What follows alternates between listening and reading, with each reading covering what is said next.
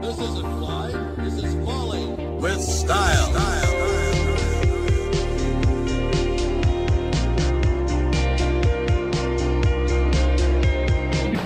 Screenslaver interrupts this program for an important announcement.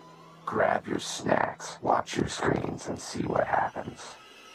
You are no longer in control. I am.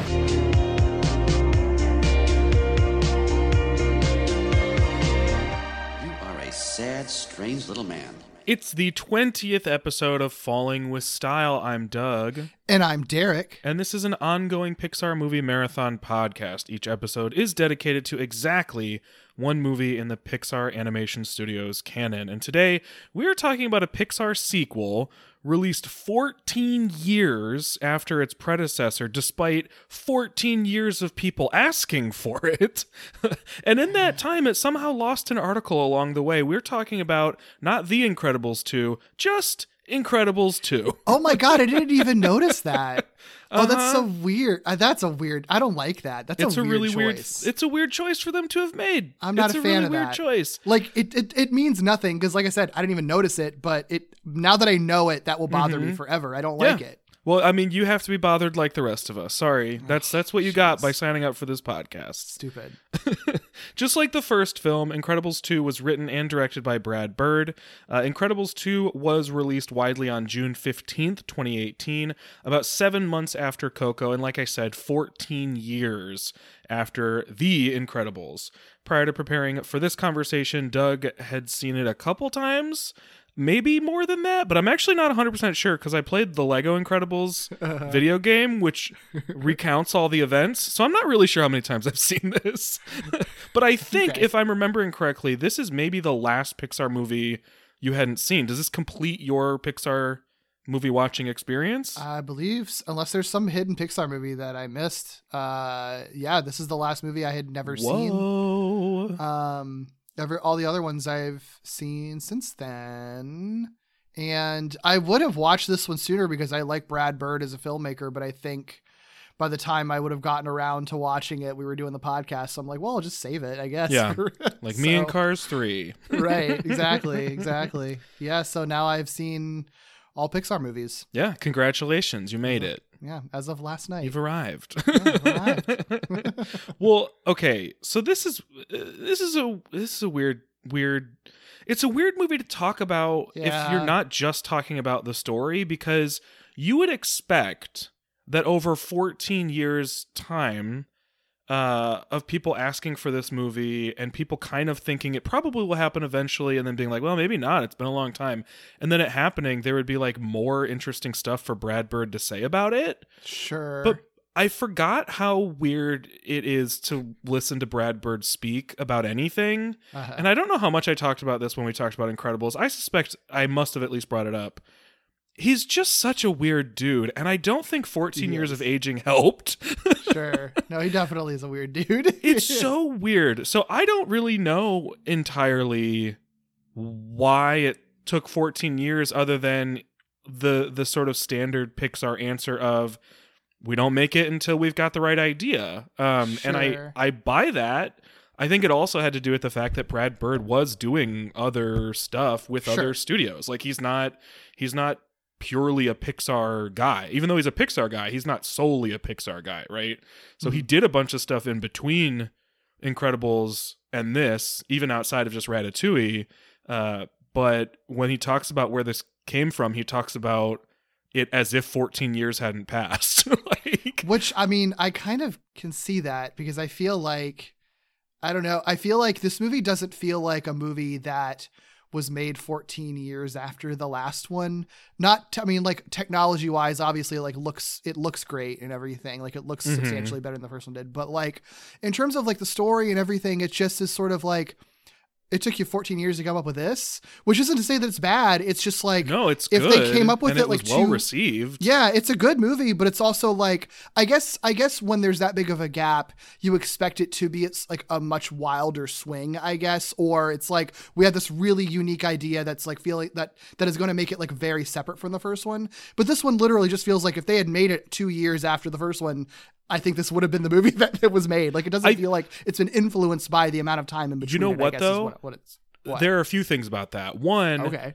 thinking about that now, because I thought about that too. I was like, what is this movie doing differently in 2018 than Incredibles did in 2004? Outside Sure. of technology, obviously, right? Just like you had mentioned. And I, I, I kind of came up with the same answer, right? It's not doing that much different, but I think a big part of that is like Brad Bird wasn't doing something. He, he wasn't really dramatically subverting expectations with the characters Yeah. or even their relationships in the first one, which is kind of what made it special, Hmm. I think, to a lot of people and relatable. that makes sense. So you end up with a sequel to a movie with these characters that are very intentionally caricatures Hmm. and stereotypes of themselves, uh, and their superpowers manifest that way. So then it's like.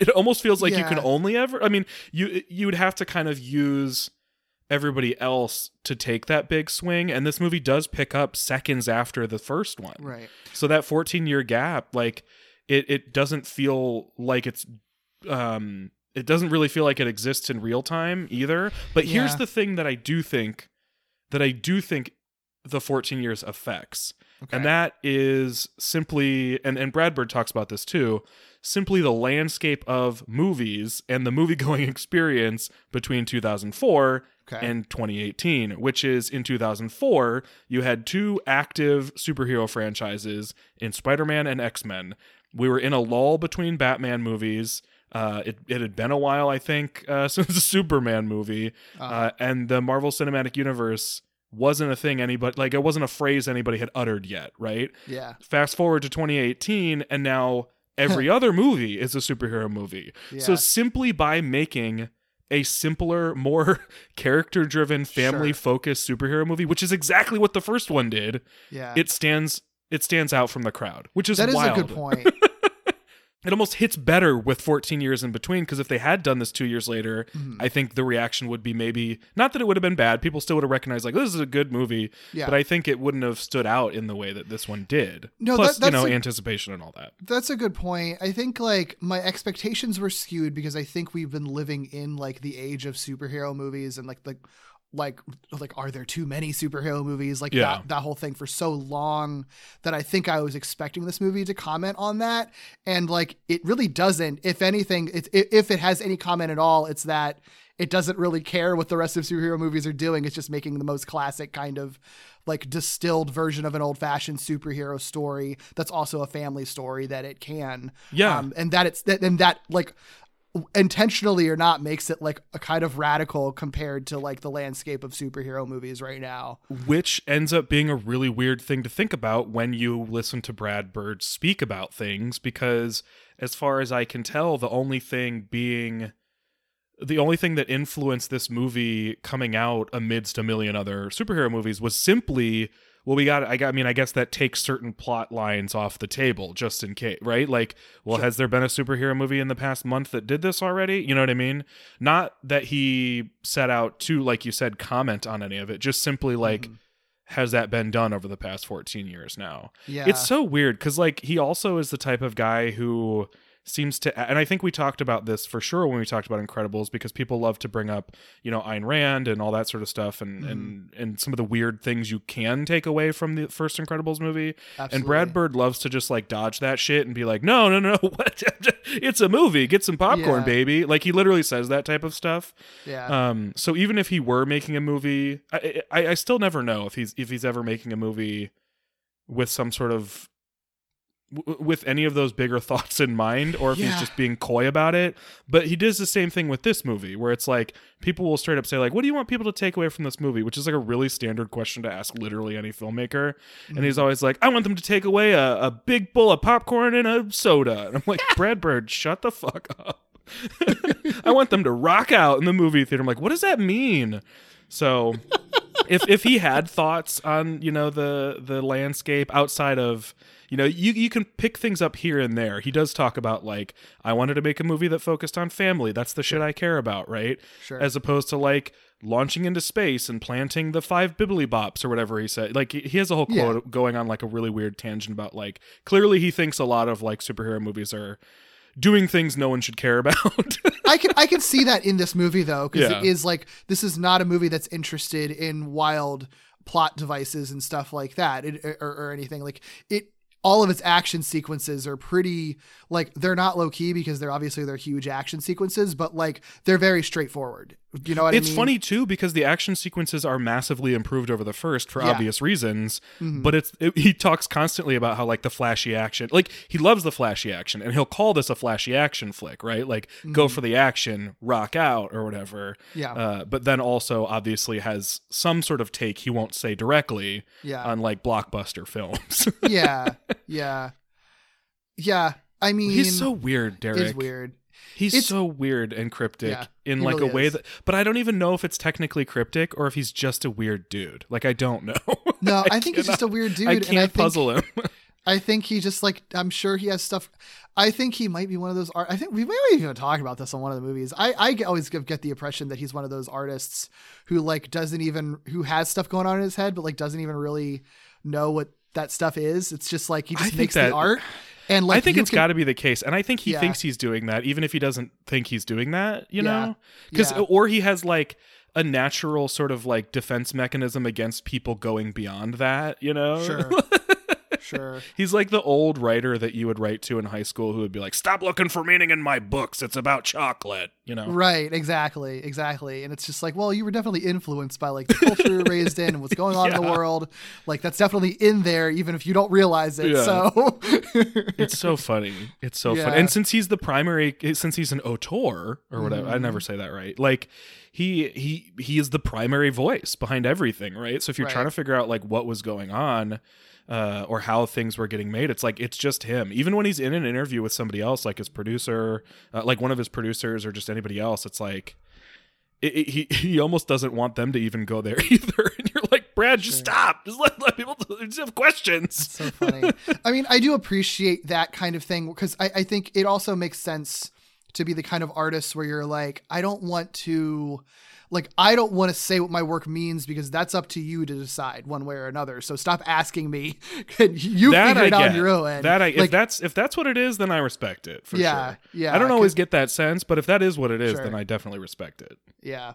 Anyway, it's just it's it's it's it's just it's I don't know. It's so weird. I mean, do you do you remember? I, I don't know what we're- getting to a point now where we're like five years out from these movies, you Which know? is like very weird. yeah, It's we're very rap- weird. we're rapidly approaching the canon to the point at which the podcast existed you know Yeah. so I, I imagine you remember this coming out i imagine you're remembering announcements or some sort of chat or like what do you remember Yeah, I didn't pay much attention to it. I just the only thing I knew is that it was the second one, and Helen gets a lot more focus, and there's a and like uh, a dad has to take care of baby, and like that's it. That's that's it. So I didn't know what the plot was. I didn't know what the major conflict was. I didn't even know who the cast was outside of the people who were returning. Like I really genuinely, surprisingly, considering this is 2018, genuinely knew like as little I think as you could about the movie. yeah Um, and did that maintain throughout uh when you watched this finally mm, like yeah, did yeah, you still I- not I know never- anything Yeah, I never, I never looked it up. I avoided any podcasts about it or anything. Which I remember, there's an episode on a, a- on Brad Bird that I actually want to go back and listen to of a podcast now that I put off for like three years. Um, yeah, I, yeah. So, so yeah. So I mean, it was all kind of like I, I didn't know where it was going. Um, not that there's like gigantic plot twists in this movie necessarily. Like it wasn't no like I, it wasn't. I get the sense he would almost be averse to something so right. drastic. Yeah. i- If anything, like there are twists but they're not twists that are yeah. especially hidden from you. Like the twists are literally in the characters' names. You know what I mean? Tell who the bad guys are very early in the Yeah. movie, or like you might not know the whole scope of it, but you can kind of predict it. I figured it out very early, but it didn't feel like it was like bad storytelling. It was just like, okay, cool, you set up your potential villains, and oh, I yep, mean, that's the is a- villain. All right, this is- yeah, this is a guy who's influenced by like Adam West Batman and James Bond, like Mhm. Sean Connery James Bond movies and like Right. B movies and stuff like that. Like he's not he's not trying to like gag and goop you. yeah, you the reveal of the villain isn't really that big of a deal because there's still a lot of movie left after that happened. Yeah. It's just like one aspect of the story, you know. Yeah. Yeah. But that's I'm I'm glad that you still went into this like not really knowing Mhm. anything outside of those two things. Sure. Um, and I think what you knew sounds like it was just the trailer. yeah, I'm You know? that's all I got from that. Yeah, which you know I, I think is fine because I, I think, like I said, I already had expectations just because of the time in which it was coming out in the in terms of superhero stuff. Mhm. So the fact that it like has really no conversation, you know, no really no I'm sure you know there's probably things we can dig into or threads we can pull but like no overt conversation about the state of superhero movies Mhm. necessarily overtly in it. Like that was actually that was kind of the biggest surprise for me actually that it was just like it was it just allowed itself to be totally separate from like the sort of universe in which we're living right now, which is Yeah. kind of refreshing because like yeah, superheroes don't always have to be constantly commenting on superhero stuff. So Mhm. Yeah. Yeah, exactly. Um, the only thing that I really so I, I I definitely saw this in theaters. I remember seeing it in theaters. Um, and seeing it in theaters, uh, you and I have you and I on our first viewing had a different experience. I don't know if you came across this at all, but uh, seeing it in the theaters and seeing it like on the first night it came out uh, resulted in my one complaint about Incredibles 2 that is no longer a complaint I have about Incredibles 2. So I don't know if you know where this is going. mhm. Um, but the uh, original theatrical release here in the US had a much stronger uh, flashing effect Oh, that shit. people I complained wondering. about. I was and wondering that I was theaters had to warn moviegoers about. Yeah. Uh, and so the the version anybody's watching now is much less flashy, uh, okay. which I tried to pay attention to this time because I was like, I wonder, I wonder if it's as as bad as I remember. And I know it was bad when I saw it. There were like. There were certain scenes that I remember that I was watching this time. I was trying to keep track of when the flashy stuff was. sure. I was trying to be like really. I was trying to really pay attention to it because I, don't- I I don't think I've ever brought this up. Like I don't have like a seizure uh, disorder or anything, but I am very sensitive to like flashing and stuff. This came up uh, in a conversation between you and me like during Watchmen at one point, where there's like a really incredible episode of Watchmen, but I was like struggling to watch it because it has so much flashing. yeah. Um, and there are certain scenes in this movie that I remember being really hard to watch because of that flashing. yeah. um, no, I, I, that doesn't surprise me, and it's it's interesting because like the toned down version that I watched, I did think about that, and I was like, it, I, I was actually kind of like. I didn't realize this context for it. I didn't realize that it used to be flashier because I Oh was thinking God. like, like, wow, this could have been so much worse. And wow, okay, It- it, it was. was. yeah, because I do think that like the version that exists now, it still does a good job of conveying like a hypnotic effect effect with bright lights. It's just more of like the sort of like old fashioned like spiral hypnotism kind of style. Um, you don't like you don't really need flashing lights with that. It still conveys the same effect. But okay, they I'm still gave into the right? impulse, Like- unfortunately. well that's the thing like this is I, there's not really that many opportunities to speak on this but like i get so annoyed when moved like the rise of skywalker came out like the next year and that was a big topic of conversation no one really seemed to talk about it too much with watchmen but but that definitely could be one of the ones for conversation watchmen's a little different though because tv i feel like is often a little bit different specifically in this conversation Mhm. um, but it always bothers me when movies do that because I'm like, especially sequels or especially movies that are part of a series. And my thing with like Rise of Skywalker was like, can you imagine being a lifelong like Star Wars fan and then finally being like, oh, I guess I can't see the last Star Wars movie because it has flashing effects that might give me a seizure. like, what Christ. the hell? Yeah. So it always drives me a little bit bonkers. I remember that was really the only thing. I, this is all a big tangent, but it's really the only thing I remember seeing Hmm. in the theaters having any sort of complaints about. It. I remember having a lot of fun. I remember thinking it was really cool that there were so many new characters. I knew that it was picking up moments after the first one going Right. into it. So I was really curious as to how they would tackle that. And I remember it being sort of just like a romp. I guess I was rocking out, as Brad Bird would say. Cool. Yeah. I mean, it's a rocking outable movie. Like the action in this movie is incredible. Like Mhm. they they pull off some really inspired action sequences and like you know, it's it, it is a it, that it is like kind of a point of conversation like you can get action really wrong in in superhero movies and i think plenty of superhero movies that exist now as good as like effects have gotten sometimes it like goes overboard where it's just like i have no fucking clue what i'm looking at like there's just too much happening on screen right now like too more isn't always better and i think in this movie like all of their action sequences are so beautifully choreographed and like i think the scale is usually exactly right like a lot of the coolest ones Yeah. are like just Elastigirl on a motorcycle doing Oh my cool God. shit, you know? Okay. Okay. Okay. I don't know enough about superheroes, superpower history, gadgetry, vehicles, all that sort of stuff. Mm. So maybe this comes from somewhere. Maybe this is inspired by something. I have no idea. I hope it's not because Elastigirl's motorcycle is one of the coolest things I've literally ever seen in any superhero property Yeah. ever. It's one of the coolest It's very cool. utilizations of a superpower and a and a vehicle interaction or any gadget interaction. Mhm. It's Absolutely. incredible.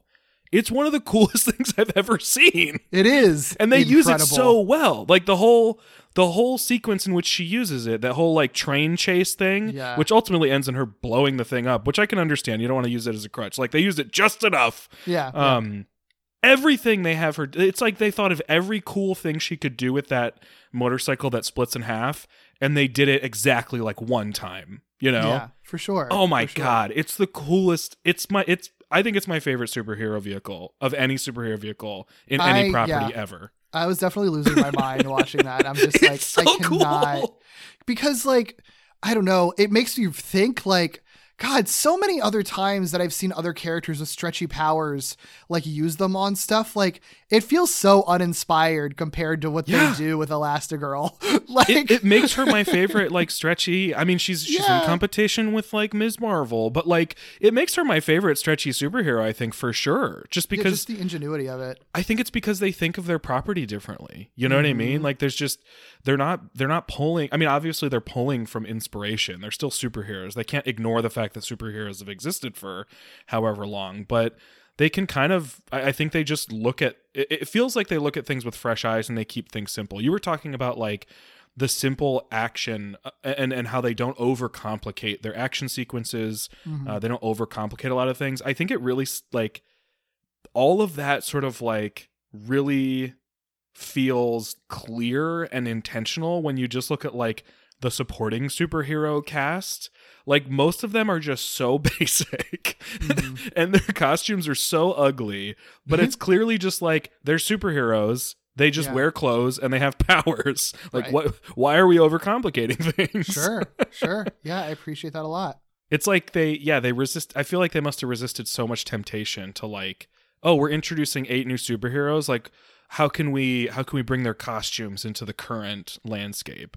Yeah. And and they just didn't. Like they just they kept it fully in line with what the Incredibles was already doing, it's costume super wise. it is super like the earliest of comic books kind It's of great. design for things i appreciate it i mean i'm sure it makes it easier for the designers because it's sort of like you're not really trying to look cool and they end up often looking cool anyway Mm-hmm. ju- uh, just because of the simplicity of it but like if you're not aiming for that like you can have your more cartoony looking characters like i i, I was gonna say this with like the action stuff like with uh with elastigirl's power set it's almost like they draw more inspiration from like looney tunes types fi- type physics yeah. than superhero stuff to make it work. And I think the same is for like a lot of the designs of the costumes where it's like they're less interested in like what are the coolest comic books doing and more like what's your like silliest like cartoons what are your silliest cartoon designs? And like what would a person who was who, with that in mind making a superhero suit do? And, and that's kind of what you end up getting. Like there are a lo- a lot of kind of exact i mean there's always exaggerated body types and stuff in this movie. And so they're they able to they're able to play with that with their superhero characters too. So you can have your like Reflux oh superhero God. guy that looks like a frog or whatever and it's just like part of the universe. Oh, when I tell you he's one of my favorite characters to use in Lego Incredibles, oh it's, jeez he's like my go-to like fire fire guy. I really liked Screech's design, and he's one of the more complicated designs. He's like the only complicated yeah, design, I would argue. But but I think that it like works for him for like what he is, and it makes him stand out. And it's also just a hella cool looking design that they Yeah. have on him. Yeah, absolutely. So, okay, this I think so much of the conversation that I feel like surrounds this movie is is tied to the even though it doesn't feel like it happened 14 years later, I still feel like it's kind of tied to the fact that like this is a thing that was anticipated and like you could wonder all day long about what was going to happen to these characters and stuff. Right. And they do like flip the script on on certain things. They're not like subverting expectations necessarily, but like you mentioned, Helen's like a much bigger part of it. Uh Mm-hmm. Bob Parr, Bill Parr, Bob Parr, Bob Parr um is uh is at home for for the vast majority of the movie or at least the first half of the movie. Yeah. Um and then you get to see like the continued story of Violet and Jack Jack and all this sort of stuff. So like I guess not knowing where each of these characters was necessarily going, I am curious to get your reactions to what happens to them given Sure. that this is just sort of like the immediate reaction to everything that happened in the first one. I think like the one I'm most curious about might honestly be like maybe Bob Parr and Jack Jack together. I'm, I'm curious as to what you thought about all that. Here's my um, confession. I fully forgot that they didn't know that Jack Jack had powers because I Yeah. he shows off that he has powers. I just uh, thought that they knew that. I don't. I forgot that like they didn't see that happen. I guess does he only do is it in front of the villain? Is that what it is? Yeah, I think he, Okay. he uses them on Syndrome. He uses like four or five powers on Syndrome, and then I think he's falling through the air, and I think they slingshot um Elastigirl cool. uh, or Mrs. Incredible or whatever. I think they slingshot Yeah. her to catch him when he's So- just like falling as a baby. So I was a little bit confused at first. I that they like, didn't know. I, I think yeah. Yeah. I, I think that's the one thing that they maybe could have made a little bit clearer. But I maybe they're just Yeah. assuming that you watched the first one It's before you went to the theater. You know. I mean, I figured it out pretty quickly. Like, oh, Yeah, okay, so nobody, literally, no one knows he has powers. I got, I got, I got it. So, hmm, yeah, I don't, I, I'm sort of conflicted about the Bob stuff because it feels like it is such an. Here's here's where I where I where I know that I firmly land is I think that they execute it all well. I think it's all it ends up being very fun and everything, right? But I do feel like with his storyline, it's the kind of thing where like it feels very archaic to me. Like, and I've seen it. I've seen the Mr. Mom thing Mhm. done so many times before.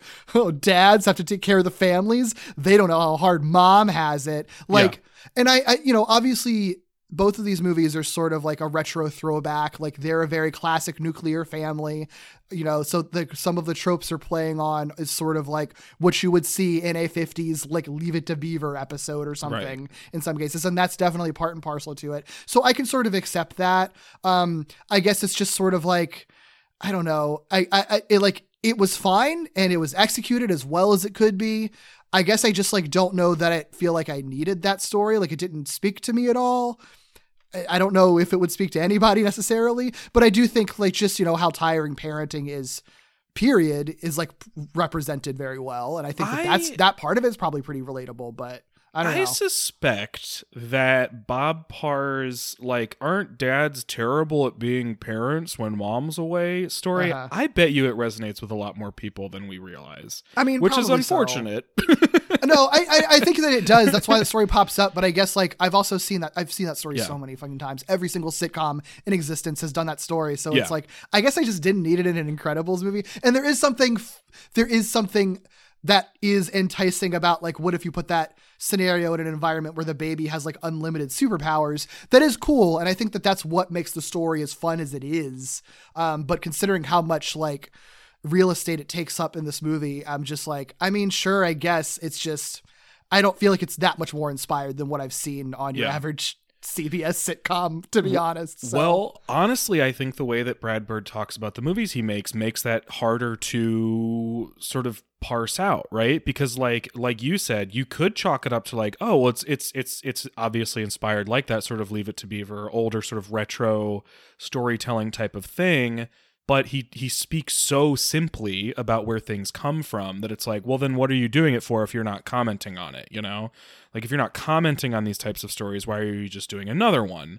And so it's it's weird. It's one of those things where it's like, I mean, you could pull stuff out of it, but I don't know that it. Yeah, I don't know that it needed to be there. I'm not Yeah. sure entirely what it fully adds to the necessary pieces of the story, but it is it, it does all end up being like pretty fun.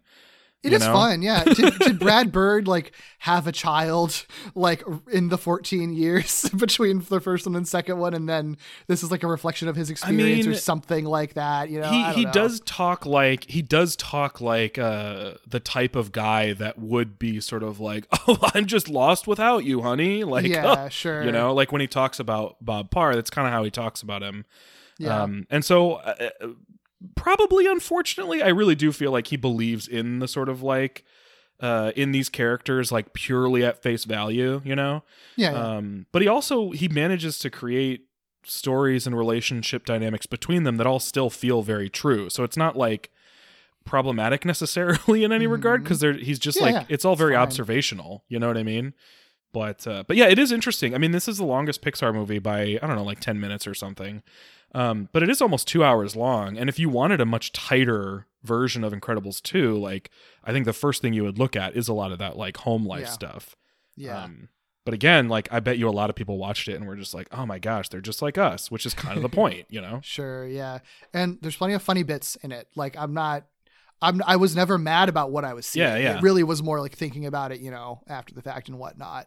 That was that that is where like those thoughts came from. But like Yeah. they're all very funny and seeing him just be like relentlessly tired is is very funny Yeah. and very relate that part's very relatable. Yeah. So It is. Yeah. I, it is interesting. Like I, I do wonder, and I know, I know, Brad Bird would say, you know, nothing, but I do wonder, like, what we're supposed to take away from Bob Parr's story in this one, because it all comes from this idea that, like, what if, what if my wife were considered better at something than me because I'm Mister Incredible, I'm the best, you know. yeah.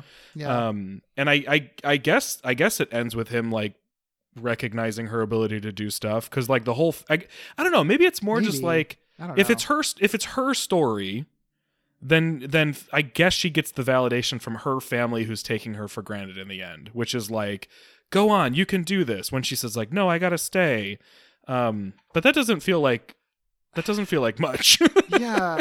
I don't know. Are they taking her for granted though? I feel like the entire movie they all recognize like things would be better if mom were here. like yeah well that's what's weird about it right like I don't think they're ever taking her for granted ever is Yeah. the thing.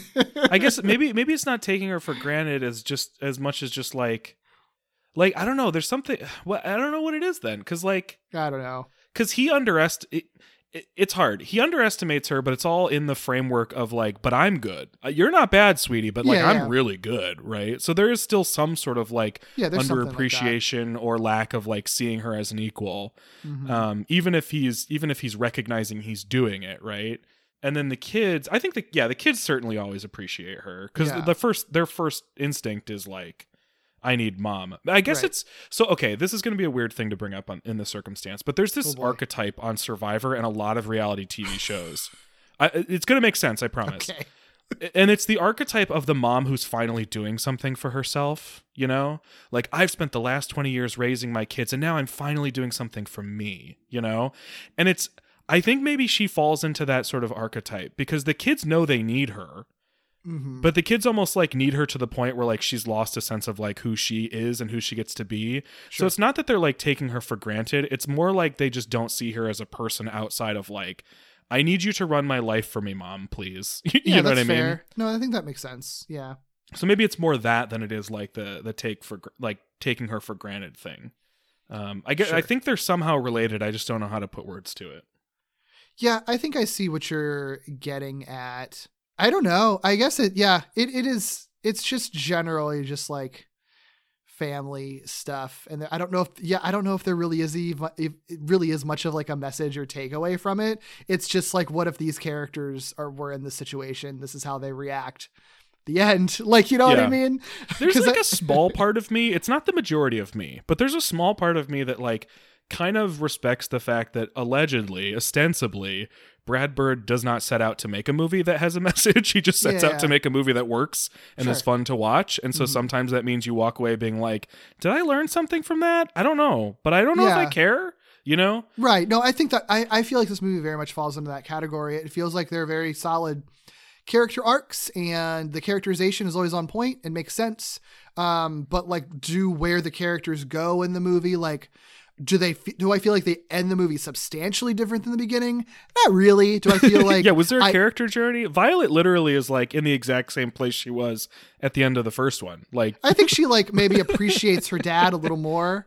She goes through a, she goes through a journey, Yeah. but like her primary thing is like at the beginning of this movie, she's ready to go on her date. She loses her date and is mad about that, and then it gets Mm-hmm. fixed by the end, and she's like, "All right, now let me get back on this date shit." right, right. Which is I'm- I'm, I have no problem with that. I love that Violet knows exactly what she wants. I like Violet a lot in this movie. Like I think that she's really fun and like I think her her role in it is good and I I do feel like she feels I she does feel like she does feel like she has evolved from the first movie like intentionally. I, this I do- feels like the payoff from her character journey in the first movie. Yeah, Right? yes, yes, You don't get to yeah. really see the payoff outside of like at the end of the movie, her being like, all right, let's do this, fam. yeah. And this one, she like she's really like grown up as like um like the older sibling the one who Yeah. who theoretically could take care of stuff when mom and dad are Absolutely. away She she is characterized to be more confident, like generally, and it doesn't feel like a, a different. It doesn't feel wildly different. It feels like how she ended up in the in the end of the first movie, and um yeah, and she feels like uh, her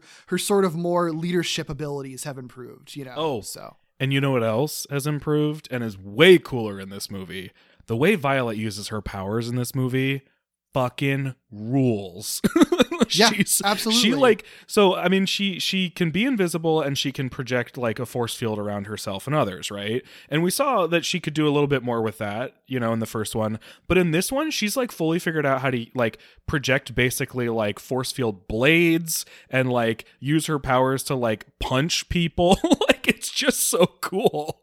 Like Yeah. it's awesome. And you just sort of see like, oh, she's as she continues to like figure this stuff out, her power set's gonna be like cool as hell. I, people make the argument for um for Invisible Woman that like just could potentially be the the most powerful member of the Fantastic Four if not portrayed Mhm. that way like directly in certain versions and I think Violet's kind of the same way like her her sort of like power set could potentially be absolutely broken if Yeah. if used correctly you know Yeah. yeah. um yeah. I mean, I guess the same can be said for super speed, which Dash has. And Dash, I would argue, gets like fuck all to do in this movie. like, Yeah. absolutely nothing. I don't know that I needed to see more of him. I think I was given enough of it. But it is, it is, it is kind of wild to me that like he really absolutely noth- nothing. Well, I think it had. I don't. I don't envy them having to figure out what to do with Dash because Dash, again, this movie picking up immediately where the last one left off means that Dash is still an overexcited 10 year old. And his whole thing was, can you let me use my superpowers? And they said yes. So now Yeah. he's using his superpowers. yeah, and he's like, and everything's fine now. yeah, I don't his- really have any issues. Yeah. Okay, cool. like they've he's he's getting what he wants. His personality didn't change since the last one. Like he didn't need he didn't need that. Like his whole thing in the last one was like, can I just be myself? And and now he's being himself. Whereas like Violet was actively trying not to sort of be herself. And Yeah. like Yeah, there there was an internal journey for her. There was an external journey for him. So right. Uh, Yeah. yeah. he really kind of he he kind of only ever serves other people, right? Like his his, yeah. character in this story, like he is he's obviously like a big piece of what Bob is going through at home, uh, trying to manage Dash, and then also like when when Bob isn't there anymore, it, it- he becomes like quote Violet's problem, you know? like Right, right. He's sort of like an extra piece people have to juggle, but it, he still contributes to stuff in the end. Yeah, he does cool stuff. It's just, it's just, yeah. I mean, like I said, I don't know that I needed more from him or anything. Um, No. like he we might have said right. similar in the first one, to be honest. I don't remember. I don't know. If, I think not that we like rank them or anything, but I don't know that we were like. I, I like Dash. I like Dash fine. I think he serves exactly the right Yeah. purpose. he has a very specific role. Yeah, but he's. Probably, I mean, he's probably my least favorite Parr. Sure, he's But he's, not like- definitely my least favorite Parr. he's very he's he's also like in, I feel like intentionally like the least interesting character. Like Yeah. not least interesting, the least like the has the least the least depth. Is that the right way you'd say that? yeah, the least The amount of least, depth. The least amount of I was missing the amount of. He has like the least amount of depth, I think, intentionally because he is just a hyperactive ten year old. Yeah, he- he like just wants he's, to go he's not going to be that complicated. Yeah. um, That's what he's so- supposed to represent, and that's what these characters are for Brad Bird, right? They represent yeah. a very specific member of the family at a point in their life, and where Yeah. Dash is is overactive ten year old who just want to go fast. Right. So like what you there's only so much you can do with it. Do Yeah. with him. Oh no, Yeah. he's struggling with math. Yep.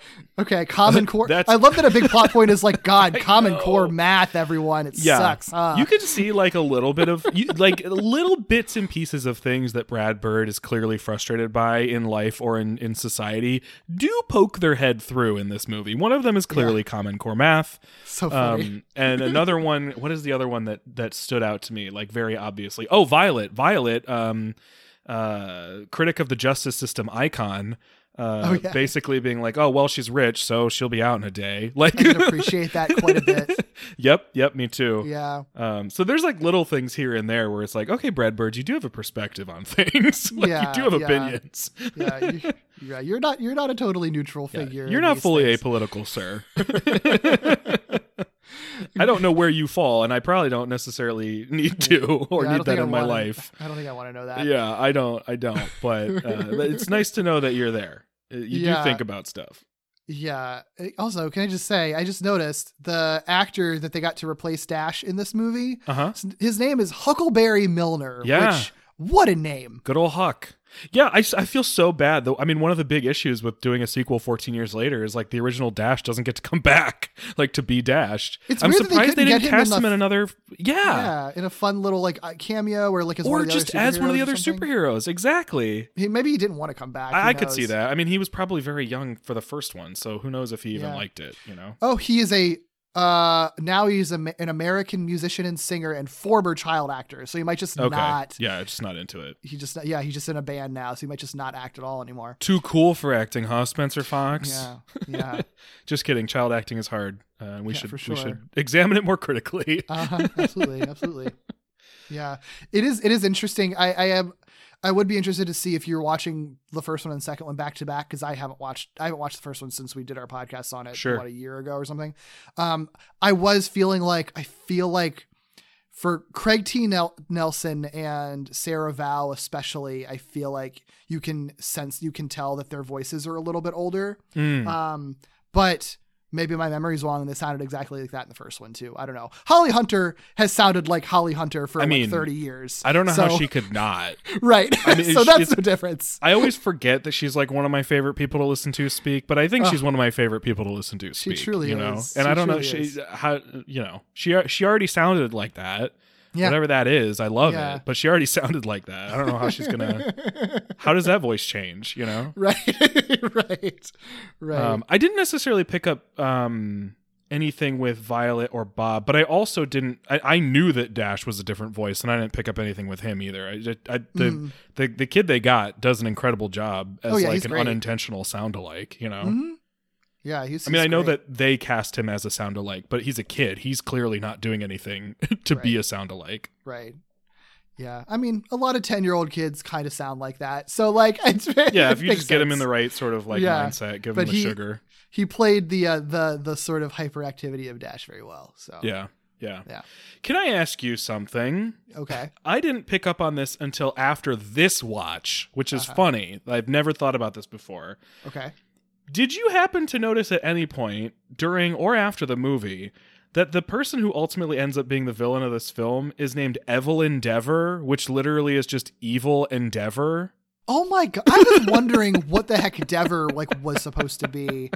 Do you think there are people Endeavor. who who who like when she's introdu- like introduced are like, "Wait, her name's Evelyn Deavor? She's the bad guy then, right?" I don't know how people are going to think evil Endeavor. Like that's such a bizarre like co- combination. That's such a bizarre pair of words. Well, I thought to of make it first with her brother because I was like Winston Deavor, Windever. That's not a pun.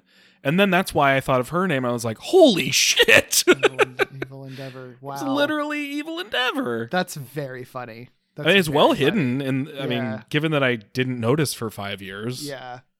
Yeah, no, I never got. I just assumed I assumed either her or her brother or both of them were the villains just because that I mean, wasn't that also like Cars 3 like well no, I guess he doesn't like the villain villain, but like they also like in Cars 3 it's like oh, we met a uh, big benefactor who's like a Yeah. big fan of you. Actually, I'm kind of bad. Like uh, yeah, you know. it is. I mean, they are they are in, in weird proximity to each other. These stories, Yeah. you know. Yeah. But I, I I did think that like I thought it was going to be, and I, I guess I didn't. I, I don't know enough about Brad Bird or his other films to know if I should or shouldn't have expected this. But like, I I I expected Evelyn to be a. Am I using red herring correctly? Like I expected her to be a distraction. You know, and I figured I figured either her brother was going to be bad, or it was, or they together were just a distraction or something. Sure. Um, but it really yeah. is as straightforward as like the gloomy sibling who talks about how we shouldn't rely on superheroes the moment she's introduced on screen is actually the one who is trying to stop superheroes from existing. Yeah, it's really that simple. it really is. It really is. I mean, I don't know. I mean, I don't know. Yeah, I don't know if they were intentionally trying to do a bait and switch thing, but it's sort of like it is the thing where it's sort of like, did you do it on? Did did you try to do this like double? like double kind of uh hiding of it where it's like you introduce your gloomy your gloomy sibling and then the the really bright and sunny one and then so everyone will think like i bet it's the bright and sunny one because they're trying to pull something over Right. on us and you switch it back to like the one that's actually the most you know, the the most obvious one. I don't know. I don't or know, but could that's exactly like, what I did. yeah, that's what I. That's what happened in my head. yeah. I mean, also like Bob Odenkirk, like cheery Bob Odenkirk would make a very fun villain. Like, Yeah. I would have still been interested to see the version of this movie where he was the villain of it because I think that would have been a really fun villain to have. I like I like what we get with uh, Catherine Keener too. Um, you know, she's just very much like, yeah, I'm evil. Yeah. It's funny too. Like they really this movie really is not making any attempts to hide Yeah. that. Like It's it's, so they don't they don't introduce her as the villain the moment they introduce her but it's they're not hiding it either. It's like they reveal her as the villain when the characters figure out that she is one. Like the audience it doesn't matter to them. If you figure it out beforehand great like that's not a failure if you don't figure it out until then even better you know like Right. but even before they reveal her, she has like a whole speech about how like people can't solve problems for themselves, which is like literally what Screenslaver, this sort of like puppet villain, was talking about. So even before she reveals it to Helen, she's like talking exactly the way that Screenslaver was. So it's like Yeah, sure. they're really not there's no wool to be pulled over anyone's eyes. Do you think that the monologue that the fake Screenslaver gives that's like all about I don't even I didn't Oh, write boy. it down. Like do you think that's supposed to mean anything or do you, is that supposed to be a misdirect where it's like what is he saying? Is that that have to do with his like backstory? Oh wait, no. It's just like all bullshit because it's all Evelyn just faking it anyway. Like Well, but I don't know. No, because because what he's talking about is what she's talking about, right? She she is a character who's always been able to solve her own problems. That's like her whole thing is like she's true. she's the inventor, she's the one who develops technology. If there is a problem that needs solving within the company or within technology or as an engineer, like she's always been able to do it. And she saw her brother try to rely on other people, specifically superheroes, to solve a life or death situation. Um, and that backfired. So then she's emboldened in this attitude of like, people need to be self sufficient. Um, and Screenslaver's whole thing is like, people are too reliant on technology and their screens and all this sort of stuff. It's funny because it's literally what she does, right? Is she develops this technology, but she's clearly doing it with like venom in her mouth um, over, over being the one kind of like feeding this to the masses. Yeah. Um, so I think it's I think it really is just I think it's as straightforward as like she was she was spouting her own sort of manifesto through Screenslaver and then really just wanted to eliminate or at least make illegal superheroes so that people would stop relying on on other people to solve their problems. Yeah. Doesn't really like resolve her role in anything, but of course she's the villain. She's not going to see her role in any of that. Yeah, no, that makes sense. I, I I didn't write any of it down, so I don't know. I feel like there was like stuff in in Screenslaver's like monologue that was that felt like like like are you trying to comment on culture right now or something? But it also like didn't really mean anything. It's all you know, just about like No, it's movies and TV these days and stuff like that. it's definitely interesting because it's yeah i mean he, screenslaver's whole thing has a lot to do with technology and screens and movies and um, stuff like that. So it feels like there's some sort of commentary in there it's where you would expect a movie to have a perspective on the world right It makes sense. Um, like I could see like a Batman movie where you're like Riddler or whoever is going to be saying stuff Yeah. that's like that where it's like oh that's the thing where you know you you kind of connect with the audience they're sort of like I mean he's the bad guy and he shouldn't be like murdering people but I see his point about society like I kind of felt like it was giving those vibes but It does, but that's what's so that's what's so confusing about the Incredibles movies, right? Is that like they don't leave you with a really clear takeaway. It's really just like this is the motivation for this character. This character has this view on the world and that's what motivates her. And we're not necessarily supposed to walk away feeling a certain way because she gets you know put down in her attempts to accomplish this goal because if if the if the if the commentary is that people are too reliant on technology and they can't solve their own problems. And we've we've evolved too far into society uh, that we're on track to be you know the humans Yeah. in WALL-E where we can't do anything for ourselves. Then what is the movie accomplishing by shutting that idea down? Are we supposed to walk away saying like oh no continue to advance technology. It's great and actually the state of the world is right or or are we not like it's it's, it's really Yeah. it's you know it's it's i don't know i don't know what to dig into it with because it really does i think you're right it feels like something you're supposed to really pay attention to, especially when you listen to Evelyn talk because it's not that not that different. Yeah, I mean, especially because like Evelyn, I understand. Evelyn is an extreme version of people need to solve problems for themselves, which when you Mm-hmm. apply to a real world, uh, a lot of real world situations is a thing that sounds great on the surface, but actually just excuses bad behavior. You know, Mm-hmm. so like yeah, okay, that's that's that's a thing to examine here. Um, but the, it's this movie doesn't really deal in nuance. So it's just the one character who's saying like people should be able to solve their own problems, and by the way, that's the bad guy. It's like, right. oh, sure. okay. I mean, I guess it. I guess it fits into the idea that these are movies about family and they all help each other, That's right? Yeah. Yeah. Hmm. I feel like we were equally perplexed by Incredibles Yeah. one. Yeah.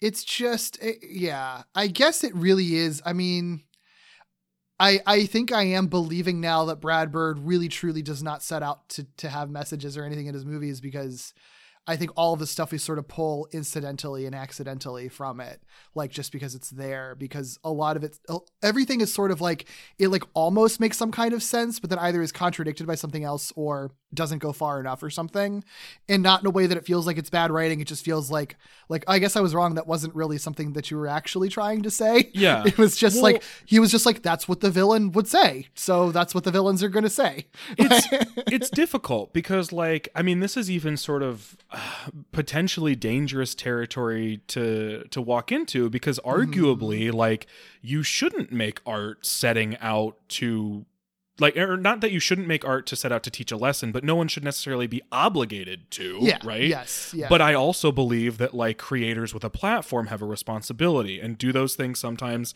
come at a head? I don't know. Maybe in the case of this movie, if Brad Bird is only approaching it from, okay, why does this character not like superheroes? What's their backstory? Where do they, what shapes their perspective and what becomes their manifesto? Everything lines up. It's not bad writing because you can point to everything that led to the events of this movie, right? Sure. But then if you go further than that and then try to pull a moral out of it, it's like, yeah, I, I mean, okay, like I guess stories can just be that way, and and I I I think that's true. I just it also sometimes comes to a head when it's like, okay, but you're also recognizing you're making a movie for families, so like, what are we supposed to walk away from it? And I guess he's just one of the he's just a creator who's willing to admit that he's not trying to get you to walk away with anything. yeah, yeah. He's not trying to teach kids anything.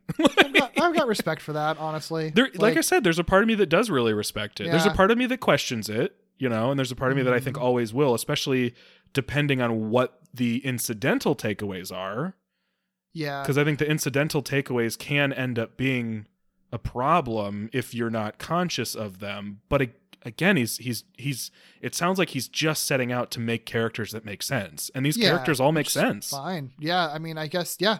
I think ultimately that's fine. I don't think this movie says anything that's like I find troubling or anything. The first one, I, there's definitely arguments to be made where you can kind of pull some troubling stuff out of it. I think definitely accident. more so than this one. Um, yeah. This one, I really don't think, you know, obviously there's just like your gender role conversation, but even that, it's like, I don't think it's that bad. Like, I feel like it's handled as well as it could. It's just that it's, it's sort of playing an archaic gender role type stuff. and it's um, it's archaic, but it's still representative of a lot of people's lives. So a lot of So, people are still watching this movie, and they're just seeing themselves. Yeah, like, there so are like, don't plenty really of like problem with any yeah, of we, it. we haven't rid the world of like ball and chain jokes. You know what I mean? right, so like right.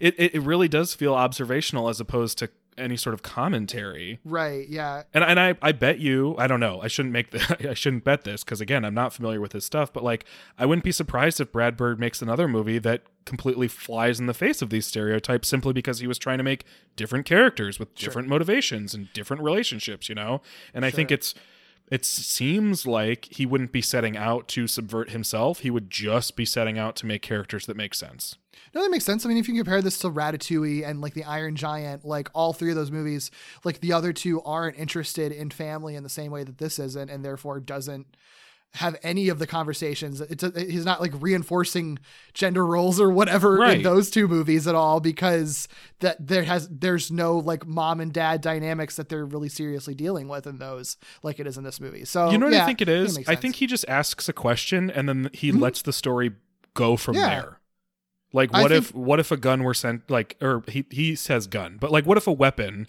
were sentient and didn't want to be a weapon. You know what I mean? Sure. Like that's the what if question. Where he goes from there, I don't think he really cares as long as he can get a story out of it that makes sense. Yeah. And in this case, it's like, what if a family of superheroes were forced into hiding and one of them didn't want to be and the other one thought it was best for them? Like, Yeah. that's where he starts and he just lets it go from there.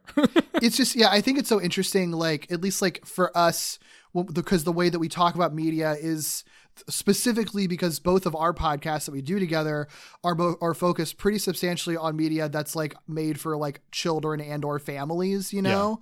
Um, or at least like aimed more towards that demographic and those things inherently usually have to be a little more apparent with any sorts of messages or lessons or, or ideas or, or things that they're doing.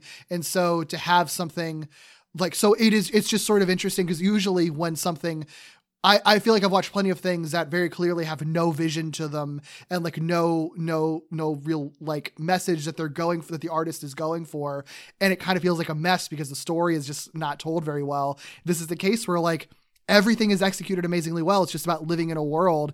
It's just oftentimes those things can become a little messy because it doesn't have that sort of core I don't know value or whatever to it. Well, I think one, the like- core value or the moral can often be a guiding light to figuring out your story. How do we get to the point Yeah. where this is what people are pulling away from it? right And maybe it's, I don't know, maybe it's harder to write a story the way that Brad Bird does. And maybe that's why we don't see it as much in in the sphere of of media that you and I tend to cover. yeah You know, I think the other so. thing too is like you and I also tend to be interested in looking at things from a social responsibility lens sure. you know? And and and when you're doing that you can usually find something uh, one way or the other right? You can usually say like okay here's what we're pulling out of this and that's a good thing based on what we think is right for for the world or this is not a good thing based on what we think is right for the world. And i think if if you have a creator who's really good at telling stories but is is seemingly uninterested in that type of thinking or that lens it, it it's going to baffle people like us you know yeah I, I I think right. yeah I think so I think anything you and I cover, we're going to try to find those types of messages, those intentional or incidental takeaways. Mhm. Um, and and I maybe there just aren't that many creators who are gonna who are gonna be able to pull off not having one, at least in a in a Sure. property as popular as The Incredibles. yeah I mean, how many Yeah. people are going to pull it off in a in a movie that makes a billion dollars? Right. Yeah. Yeah. And it's still it's a good movie. like it's Right. Still, it's a good movie. I don't like. I didn't. I didn't really come out of it feeling any particular way other than like that was fun. Cool.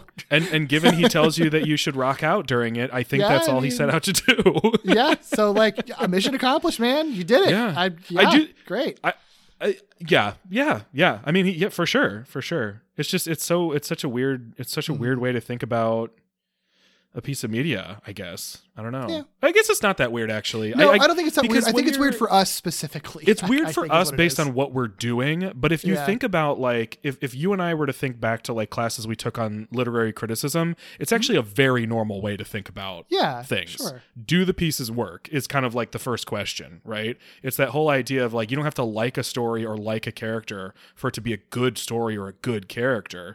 And that doesn't really apply to this because whether we like it or not isn't really the question. Yeah. It's more like does is there a message? And in this case it's like doesn't matter. All the pieces Yeah. work. I think I think we're the weirdos in this situation. Honestly. well, maybe, maybe. I, I, I, I, I guess so. Um, but I don't know. I, I think I, I've never really thought deeply about this question, but I, I imagine, I imagine thinking about what people are taking away from your art Mhm. is not uncommon. Sure. you know, I don't know. Sure. Yeah. Yeah. I, I think most, I, I, or or maybe a better, maybe a good way to put it in specifically the context of Brad Bird doing interviews at press Mm-hmm. interviews. I think most creators, whether it's movies, books, te- television shows, whatever, are able to or willing to answer the question, "What do you want people to take away from this?" yeah, I think that's fair. Think And that's he's fair. not going to give you an answer other Yeah. than have fun. Which which is Right. Mm-hmm. which is fine, you know. But like even people who make Star Wars films are going to be like, "Well, we want you to believe that like you always have the power to like change your circumstance or whatever." You know, like there's always an answer to it. Um wh- whereas like I'm always sitting there like, "Is my Star Trek or Star Trek Star Trek Star Wars fun or not?" You know, that's like my measurement. So Yeah, right, right, for sure. Um, well, this movie is fun. I'm trying to think like uh okay well we, we dipped into like the other some of the other superheroes that they introduce. Yeah. all of them are very cool. I think that they do a nice job with having a good variety of superheroes with different powers. Like Voyd's portal power is cool as hell. I like that they all have a very clear, specific power, except maybe like the one who also has a complicated costume and Screech. yeah like the I- one that they really had a good time with. like- owl he just has owl It's like powers owl guy with owl powers, I guess. Yeah, I guess, so, I guess he's like fine I don't know. Yeah, no, it's That's it's cool. still cool. I, he's he's super rad, but like for the most part, yeah, like reflux, just like he spits fire, and like brick is just a big, strong, durable person. Right. And and I, my favorite one though is just Crusher, who literally their one power is they crush things. i love that it's That's so it. fun And, and and at one point they even bring up how simple it is and like, can you uncrush things? Why would I uncrush things? I crush things. Like it's Great. it's so good. yeah it's good stuff yeah very cool um, I mean, you know, they're ultimately they're like plot devices, but they're used very well. It's just like a, a Mhm. way to get other superpowers into the mix yeah. uh, during all the chaos and everything. Yeah, I do think Voyd is like their big sort of like flashy For sure. piece. and And she and they gets the use her screen time. Yeah, Too out of all of them. So Yeah. yeah, I, I yeah, I, I think it was a good choice. Yeah, her power's great I wouldn't be surprised if, in a different version of Incredibles 2, Voyd was a much much bigger character for sure. because there's like a little bit of a journey there, right? Like Voyd is like Mhm. excited to meet Elastigirl and wonders how she manages to do it all and be so confident and pretty and strong and all this sort of stuff. so it's like clear that like Voyd has insecurities, and by the end of it, she's sort of like. You know, is I guess more confident in what she's doing, but it's, it's she's Yeah. not focused on. So she got to fight with her hero. So Yeah, you know, exactly, all- That's that's pretty cool. yeah, Yeah, this is random, but speaking of like fans, I see that Usher was the name of that valet that was a, f- a fan of Frozone. uh huh. That's so that's a random cameo. yeah that yeah it really is because this movie doesn't have yeah, many cameos No, barely or really any. any, really, yeah, it's such a, such an odd one. I wonder how that happened. i don't know i really don't because usher usher acts right so like Yeah, he theoretically. Mm-hmm. usher could could just be a, a supporting character or even a depending on the like what movie they're making i don't know how much I, i'm not familiar with like usher's filmography so i don't know how much like how much he does- starring stuff he does I don't know how much he's done recently. Is the thing. I feel like he did a lot in like the 2000s, but I don't know what he's done very recently. So Yeah. I don't know. But he's a talented guy, so there's no reason he couldn't just like be part of the main cast of a Pixar movie. So it's like, so- and he's such a huge name. It's so funny that he's just like Yeah, a valet. okay. Valet. It's so funny. This is really random, but I I like that like you occasionally see like actual things on the television that they're watching. Yeah, Um, like uh, Jonny Bob Quest? is watch- Jonny Quest and Bob is watching the Outer Limits. Outer Limits, like the Yeah. original. It's very cool. I don't remember them doing that in the first movie. I don't think they did, and it feels uncharacteristic just for Pixar, in general, outside of WALL-E, which has like the the like old musicals. You know, Yeah, I thought the same thing. I, it's I don't know why, but I, I mean I like it, and it kind of helps with the time period because both of those are things Mhm. that you know were popular back then, but also like continued to be popular at, at various points into the future. So it kind of has fun with that kind of anachronism of when Yeah. Incredibles may or may not take place. So the sort of like obviously inspired but timeless uh nature of this movie. exactly, yeah, yeah, for sure. it's the 60s, sure. but it's not the 60s. yeah, yeah, but it basically is, but not really. right i think uh, yeah brad bird is like it's it's it's a future version of it's a different future version of the 60s where Yeah. like future tech exists but cell phones never will retrofuturism, retrofuturism stuff. I love That's it. all I it is, it's yeah. fun. Yeah, it's great. oh what did you think of uh so the i mean the first incredibles movie um a big piece of it takes place on like the island right and so Uh-huh. like the actual sort of um like city set pieces or even like office set pieces are like pretty sparse Mm-hmm. but this one has like a lot more of it and do you feel like uh i don't know did you feel like the the city stuff felt especially different 14 years later in what they looked like or how they were designed or anything like that I mean, I think it's in line with what we've seen from Pixar for the past couple movies. I think like look- toy story 2 to toy story 3 Yeah, I mean, I think yeah, yeah, yeah, uh, definitely. I mean, it, a lot of it looks photorealistic when you're looking Yeah. at the city. So It's just interesting because like that wasn't I mean, that wasn't they they they do. It, I guess this is this is uh this makes sense. It's not like Mhm. remarkable or anything, but like they do maintain how people look. Like they do their yeah, best Yeah. to keep characters and human beings looking the same way they did with Right. 2018 technology as they did in 20 uh, 2004 technology Sure. and they looked the way they did in 2004 because they were pushing it you know what i mean so they they almost like had to figure out a way to aesthetically make the humans look like they were made in 2004 but then like Yeah. everything else uh looks incredible i mean they did they updated like frozone's superpowers Mhm. um which look incredible yeah, they look very good. look so good And I mean, like, it, they were so stylized in the first place anyway that, like, I think it kind of works. Like, I think it's a more timeless design than I think a lot of other like human designs in in, in CGI animation Yeah. had been. And I think like like if they tried to do the same thing with and like if they really tried to pull Toy Story 1 Andy and like put him into like 3 and 4 without like kind of redesigning him it wouldn't have worked the same way cuz like fun the the way things looked fun, were fundamentally different the, the the Incredibles were so stylized in the first place that like Mhm. it's just like yeah I'm watching a cartoon like I, It I is funny though, because like the the the Incre- the Incredibles characters look the way they do be- because they were pushing it, right? It's like what they were able to do. It's like the the sort of best humans they could make, and obviously they made them stylized to make them look even better, right? They weren't trying to get into that weird uncanny valley thing, but like there's still I'm just like amazed at how they managed to retain even some of the mm-hmm. weirdness of the stylization.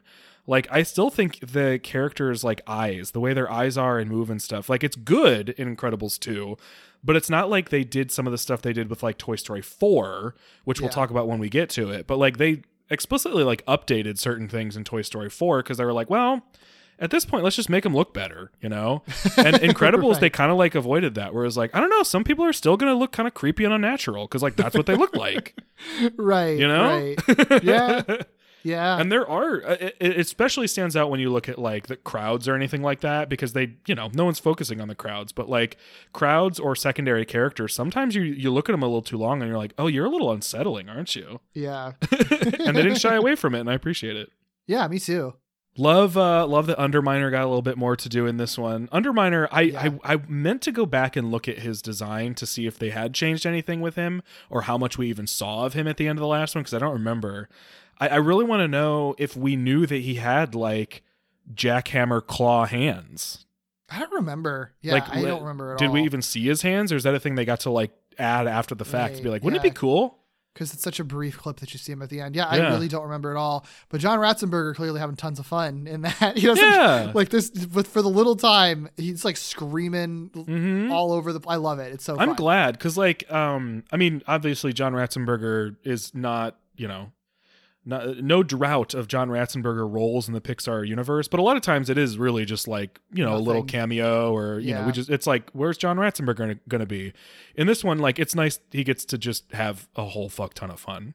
Yeah, I like it a lot. I like it.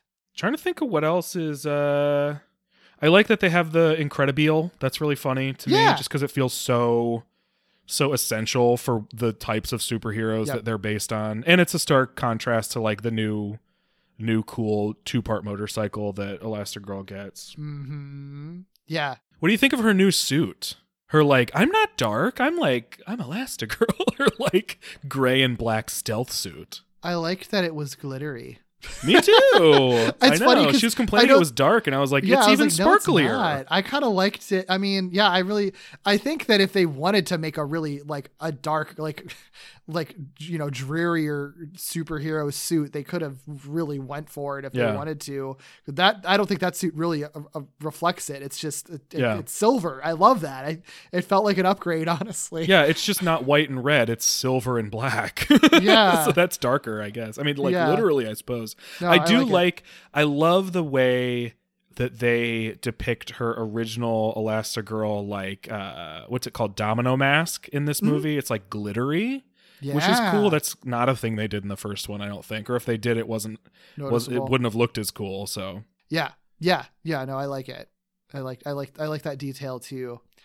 Uh, super super like little detail, but Mhm. we've commented on it before that like sometimes Pixar is just unafraid of just like showing people drinking in in their movies, which is very Oh, rare yeah. like, it was and and like Evelyn and uh and Helen at the party are just like I think just drinking Manhattans together. Like it's and, pretty, and, and it's not it's not hidden or anything. It's like, do you, do you want to drink? And she says, I'm not working. So sure, Yeah. basically, it's like the, what the interaction is, you know. Yeah, it's fun. I just I, like that. I think it's uh, it's realistic. Mm-hmm.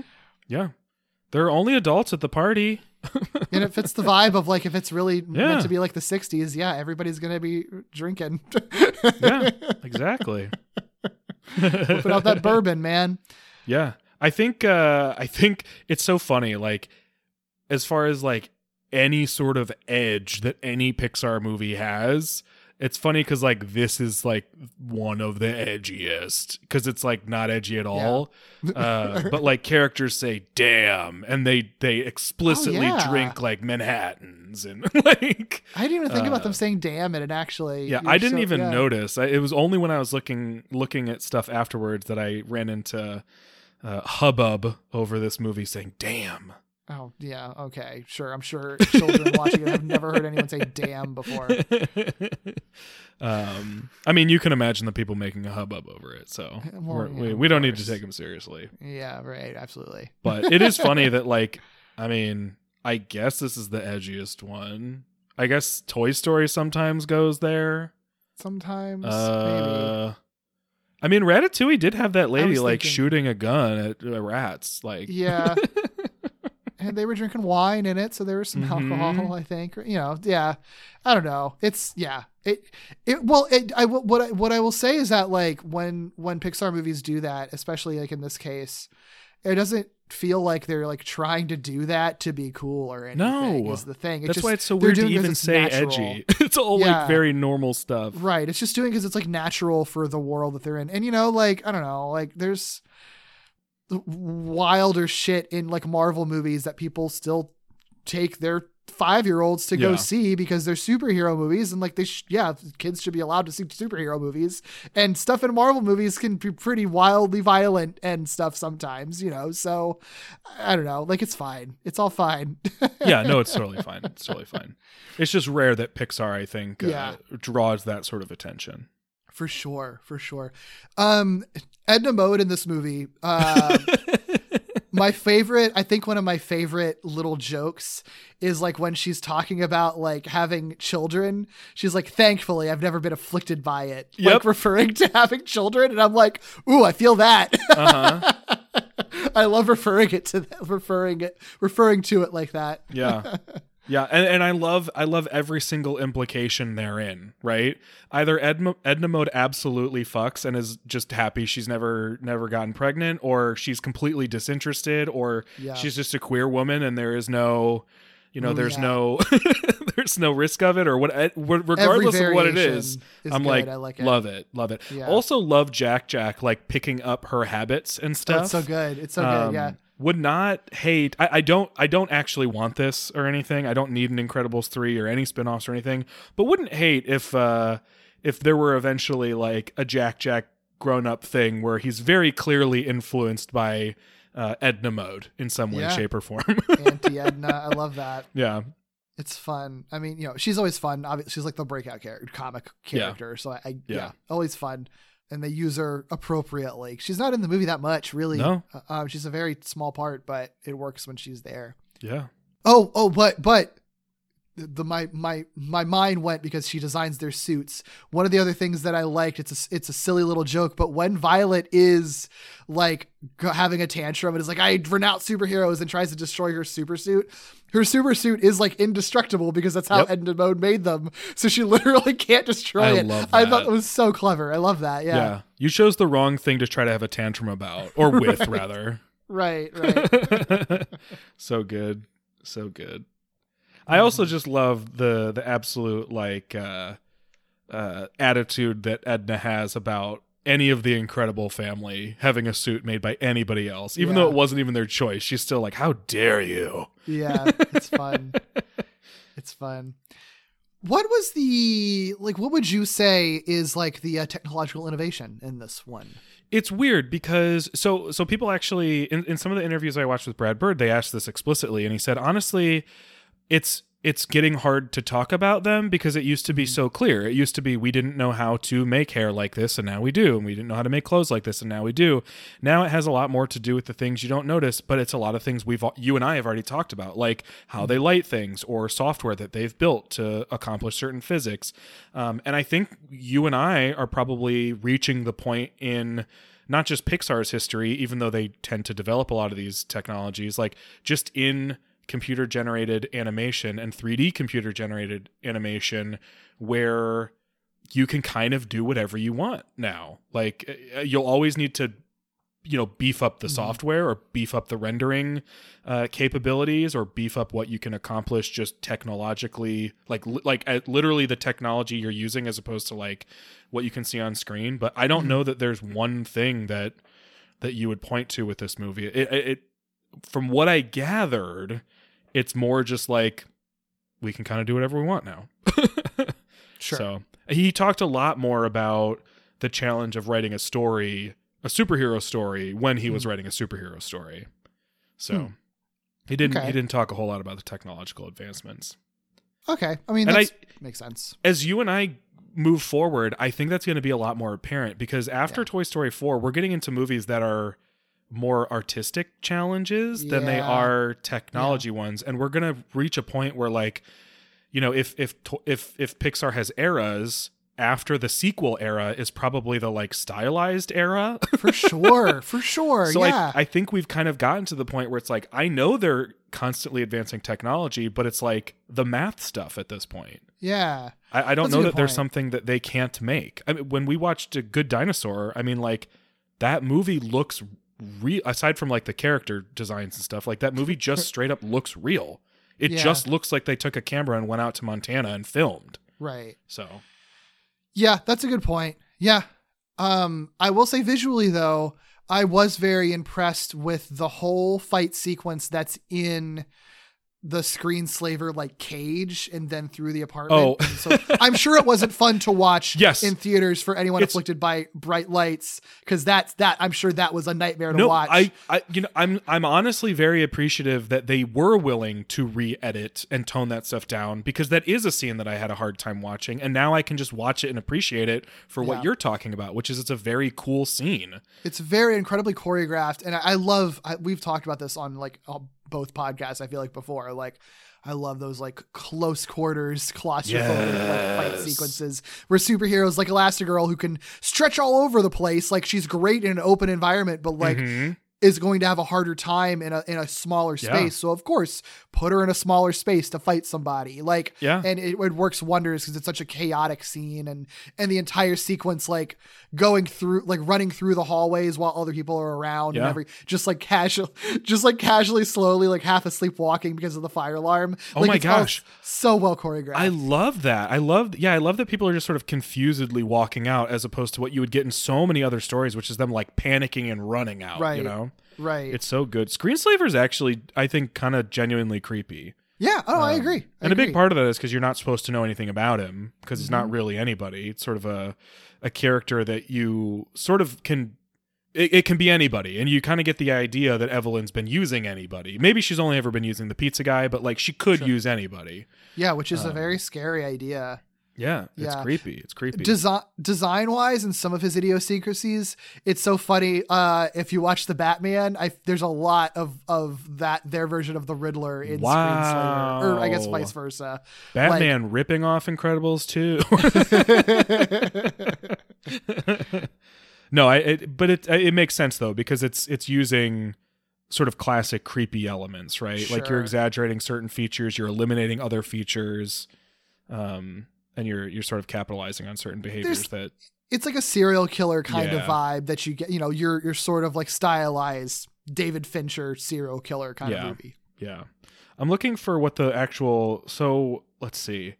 Okay, so this is from Pixar's website where they talk about designing Screenslaver's lair, and this stood out to me. I thought you would appreciate it. okay Um, it says the mysterious Screenslaver's lair evoked famed director Alfred Hitchcock's notion of an environment as a mousetrap, um, and I just thought that was really cool. Oh, I love that. That's yeah. really cool. Because it is a Yeah. it, it's a it's an environment that looks unlike anything else in any of the Incredibles movies. You know, yeah. it's this sort of like dingy, cluttered, creepy, sort of like Huh. full of junk type of environment. Oh, that's such a it good is point. Full of just danger for somebody who's unfamiliar with the space. Yeah, well, and that's that's that is a good point. It does make it stand out because so much of of the um I almost said the Avengers, so much of the Incredibles Incredibles world that they're in in both movies is like your retro futuristic, very Clean. clean and very like Art Deco style.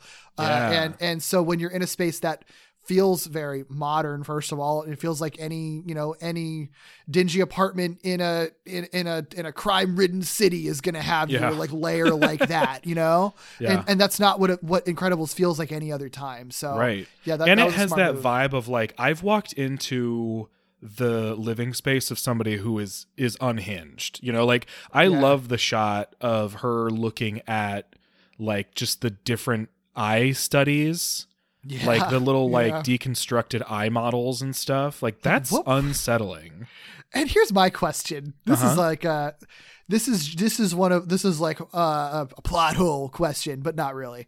Um, just uh, so like who set up the layer? Really, did Evelyn just try to set up to be as cle- creepy as possible? Was someone real? Was she really working in this environment? Was someone working in this environment? Was this all the pizza guy stuff unrelated to Screenslaver? Like Well- what what was happening in this entire setting, or was it really all just for the show of it since it was going to be like broadcast to people? I guess it's it's probably for the show of it, but I think Evelyn Evelyn has an incredible amount of control over anybody she's hypnotized. Mm-hmm. So it's entirely possible that like she ne- she's never been to this apartment. maybe she like mind controlled him to Yeah. make the apartment look like this just so it would be creepy just for the show of it just to make it more real for the footage yeah i think that checks out Yeah.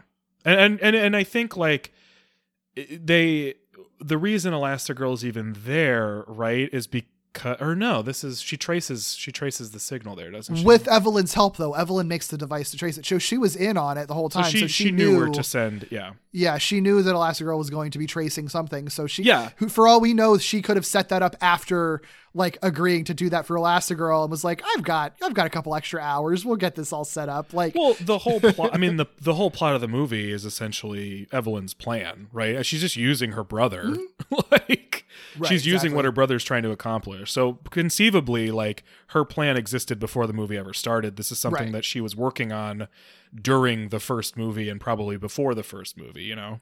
Sure for sure It's Convenient that uh that the events of the first movie and her brother's interests kind of play in together. yeah yeah Whoa, Incredibles 3 revealing that the villains of the f- first two movies actually were connected. and they could They, they could very easily do that. Could, I don't know yeah. that Syndrome's working with anybody, but given that Evelyn is more of a manipulator, I you, you could there's there's a world. Hmm. Yeah, they could have they could have crossed paths Yeah. Before he got sucked into a jet engine. Oh God. we don't have one of those moments in this one, do we? no, there's there's really not. Is there any death in this movie at all? Um, I don't think so because no, because even Evelyn is apprehended. Yeah, like not, it doesn't have there doesn't have to be, but I think that was just something that was so noticeable in the first one. Oh, yeah. it's just like there's a whole montage of people dying. Yeah. I mean, it's Uh, honestly, it's the, it's it's the thing people bring up when anybody complains about this movie having the word "damn" in it. Is like you, you realize the first Incredibles movie killed a bunch of people on screen, right? just slaughtered, slaughtered, the, slaughtered so many good guys. yeah, yeah, yeah, yeah, yeah. Uh, that's just kind of interesting. Yeah. Um, the entire set piece for the, the like the final act taking place on this like hover ship or whatever. Like, Oh my god, what is it called? A um, I don't know. I don't remember. it's just it's just a boat on skis essentially. yeah, it's so wild. Okay, is it weird that the thing? It's not because this is a common fear of, of people, but it's not a fear of mine typically. But like the fact, the whole sequence of of Bob Parr being underwater and reliant on his 10 year old son to pull him up at the correct Woof. moment Ugh. that is And- that was and- genuinely like unsettling to me i was like his- this is his- a massive Uh, you got a lot of faith in in your friend, your daughter, and your ten year old son to be communicating together really well right now. right. And the fact that there are so many points when Dash is just like, he's been on there too long. And Violet's like, no, he hasn't. Like, wait. It's like, I know uh, Violet's What? Oh, Violet's trust in Lucius makes it all the more upsetting, right? Because ultimately it's Lucius's decision when to pull him up, but there's like this chain of communication, and so the fact that she's willing to be like, "No, we're waiting. We are waiting until he says so," is so freaking scary. And would be terrifying for a 10 year old. Are you kidding me? He's probably afraid he's going to kill his dad Yeah, of course. or that his Uh. dad's already dead. yeah. Yeah.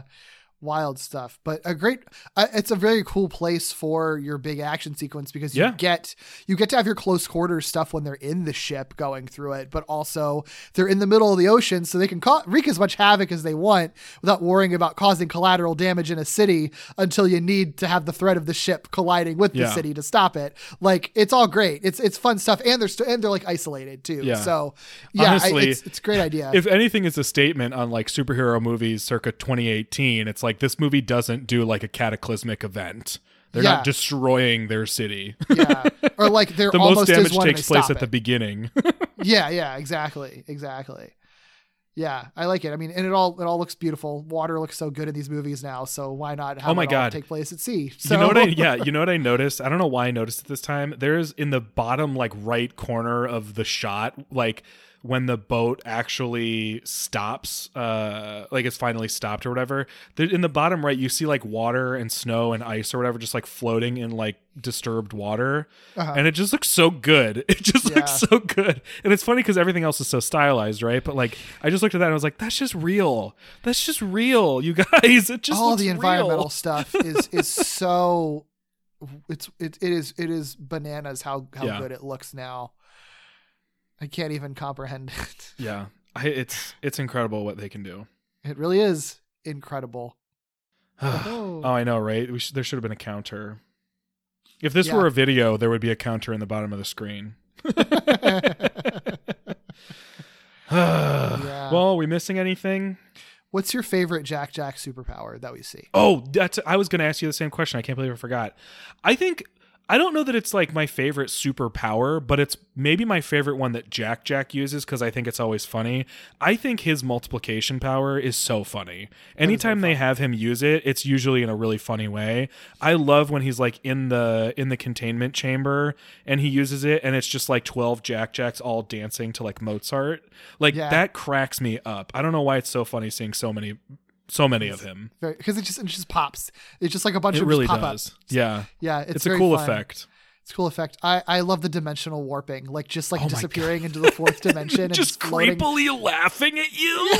yeah, just like the whole like poltergeist kind of homage Ugh, that they're doing with it. so like, good. And, and and but I love when like because the first time you see it, I think is when like Lucius is freaking out and Bob's just like, yeah, it's fine. We'll, we'll just call him out with a Yeah. cookie. And it's just like you're not freaking out because your baby's like in some other like parallel universe, just like laughing into the ether. Like, what's happening? No, what? my favorite thing is Lucius being like, and he can hear you from the other, and they're like, yeah, the other dimension. Like it's just, it's like, it's so funny. Samuel Jackson, not you know, uh, doesn't get a ton of screen time in either of these movies, but always, always, always so much fun. He's very funny. Yeah, I mean, and he always just kind of comes in as just like, Yeah. y'all are being stupid, right? Yeah. What is happening right now is ridiculous. Yeah, Lucius slash Frozone is Yeah. so good. Such a great, such a great sort of secondary character in a movie with so many characters. hmm Yeah, yeah, he's good. and probably one of the most iconic uh, Pixar moments in all of history with the "Where's my supersuit?" Oh, yep, So yep. Mhm. Yeah, you get another iconic, voice. quotable type thing. Yeah, you get another voice cameo from uh, Honey in this. Yeah, yeah, exactly. Had to call back to that, of course. Of course, yeah. How could you not? I don't. I don't really have anything else. I think I actually went through my whole list. It's it's the movie. It's it's an Incredibles movie. Yep. Uh, it's got a lot of fun stuff in it. It's Yep. it's a fun one to watch. I'd happily watch it again. It is very much like um like any I mean like any good action movie. Like you watch it to be entertained by the visuals. Like to rock out, perhaps. To rock out, and I think it's a great movie to do that with. It's It's super still, fun. it's still such a weird phrase for him to use, but sure, we, we rocked out, Brad. Yeah, Yeah, sure. Uh, yeah, yeah, yeah. I think that's all I got got as well. So good, Yeah. good movie. I like it. Would recommend. Yeah, same. Uh, and maybe who knows? Maybe maybe we'll get another one in 14 years. sure. I doubt it, but well, you don't have to wait 14 years for more of us. We are putting out stuff all the time, podcast constantly, and uh, the best place to start looking for the things that we're doing is on our Patreon. That's where you're going to get the most of it uh, at patreon.com slash walloping web snappers. And if you like what we're doing, you can check out our Discord and talk all about uh, Pixar stuff in the Pixar channel. Uh, there should be a link in the show notes. Uh, if you'd like stuff from us individually, you can find us all over the internet. Derek, where can people find you and the stuff you're working on? Sure, you can find me on Twitter at Derek B. Gale. You can also find my other podcast, Gimmicks, which looks at the high concept, experimental, and structure breaking gimmicky episodes of television with a new show and new guest every week. You can find it anywhere you get your podcasts, or you can follow it on Twitter and Instagram at GimmicksPod. What about you, Doug? Find me on Twitter at Ikkybooley, I C K Y B O O L E Y. You can also listen to me on a Pokemon podcast called Victory Road, where I talk about Pokemon with my friends just as I feel like it. And if you like books and video games, you can listen to me on a podcast called Novel Gaming, where my friends Katie and Vicky and I get together to catch up on all the media we've been consuming lately. If you would like very frequent podcast drops from Derek and me together, uh, you can check out our weekly podcast, Walloping Web Snappers, which is a deep dive into every Spider Man cartoon ever made. And you can get that wherever you get your podcast. Visit our website at wallopingwebsnappers.com, the home of Walloping Web Snappers and Falling with Style, for a full archive of everything Derek and I are working on together. You can follow us on Twitter, Instagram, and Facebook at Walloping Web Pod, or email us specifically about Pixar stuff at pixarpodcast at gmail.com. Please, as always, rate, review, and subscribe on all podcast platforms because if you like what we're doing here at Falling with Style, somebody else will too. And those ratings and reviews make us show up in search results uh, more frequently, higher up on the list. If you search for Pixar things, it'll be easier to find us with those ratings and reviews. So any of those are appreciated. Next month, uh, like I said, we are rapidly approaching, but not quite there, to the point where the podcast exists, uh, which is weird to think about. But we got to get through two movies first. The first of which is Toy Story 4. Ooh, I was I couldn't remember what was next, so I'm excited. yes. So uh, we'll see you then. See ya.